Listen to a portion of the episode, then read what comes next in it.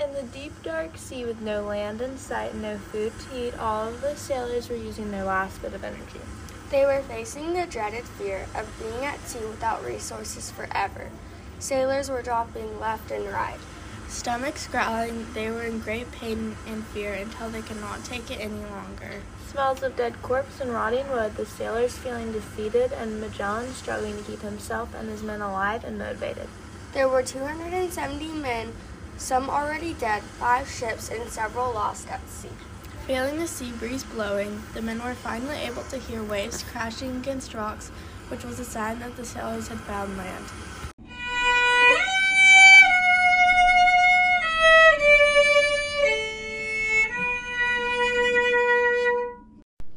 Welcome, I'm Addie Craig. Hello, I'm Ashley Grace Stock. Hi, I'm Libby Enlow. Today on History at All Saints, we are going to be talking about the great Ferdinand Magellan. Magellan was born in Sabrosa, Portugal in 1480 and died on April 27, 1521. His father was a minor noble and the sheriff of a small town. At age 12, Magellan's brother were sent to be the Queen's page.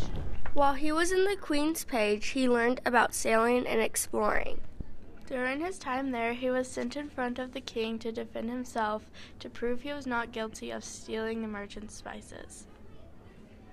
Later, he returned to North Africa and was proven innocent, but all of his belongings were taken away. Then he was motivated by spice to start his voyage to the Spice Islands. In 1519, Magellan set sail in his first attempt to find another route to Eastern Asia.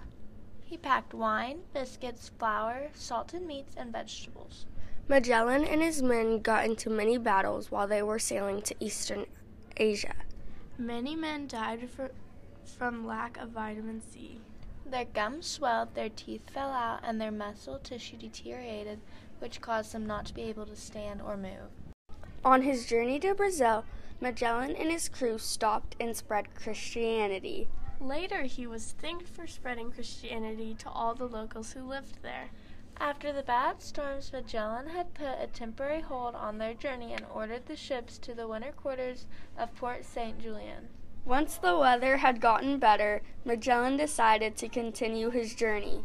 When Magellan came to this decision, many crew members were very angry and wanted to return back.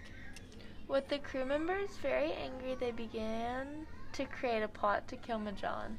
Soon Magellan heard the plans and prepared for the worst. While Magellan was on the mainland, the crew had planned to kill him when he returned. Magellan outsmarted his men and won the battle against his own crew. A few weeks later, a trial was held, and only three officers were found guilty of treason. A couple weeks later, when the weather cleared, Magellan sent the ship Santiago along the coastline. Later, a few men came back to tell Magellan that the Santiago had wrecked. Magellan quickly set sail to go rescue the survivors. A few weeks later, Magellan had found the strait.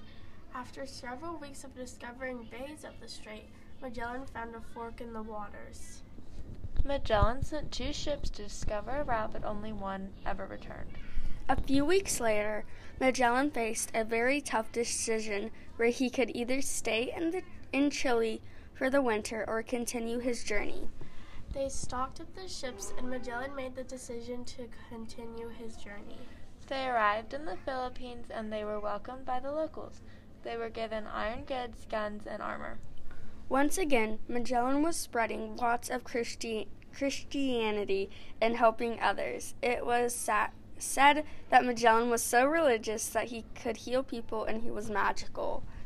The island of Macatan was supposed to pay Humabon, but they refused. Magellan saw this as a chance to show how strong people of Humabon were. Magellan made a plan, but the ship hit a reef and they could not get the boat back.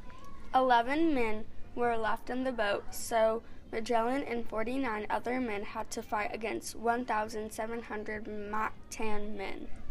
27 of Magellan's men were killed by the men of Macatan.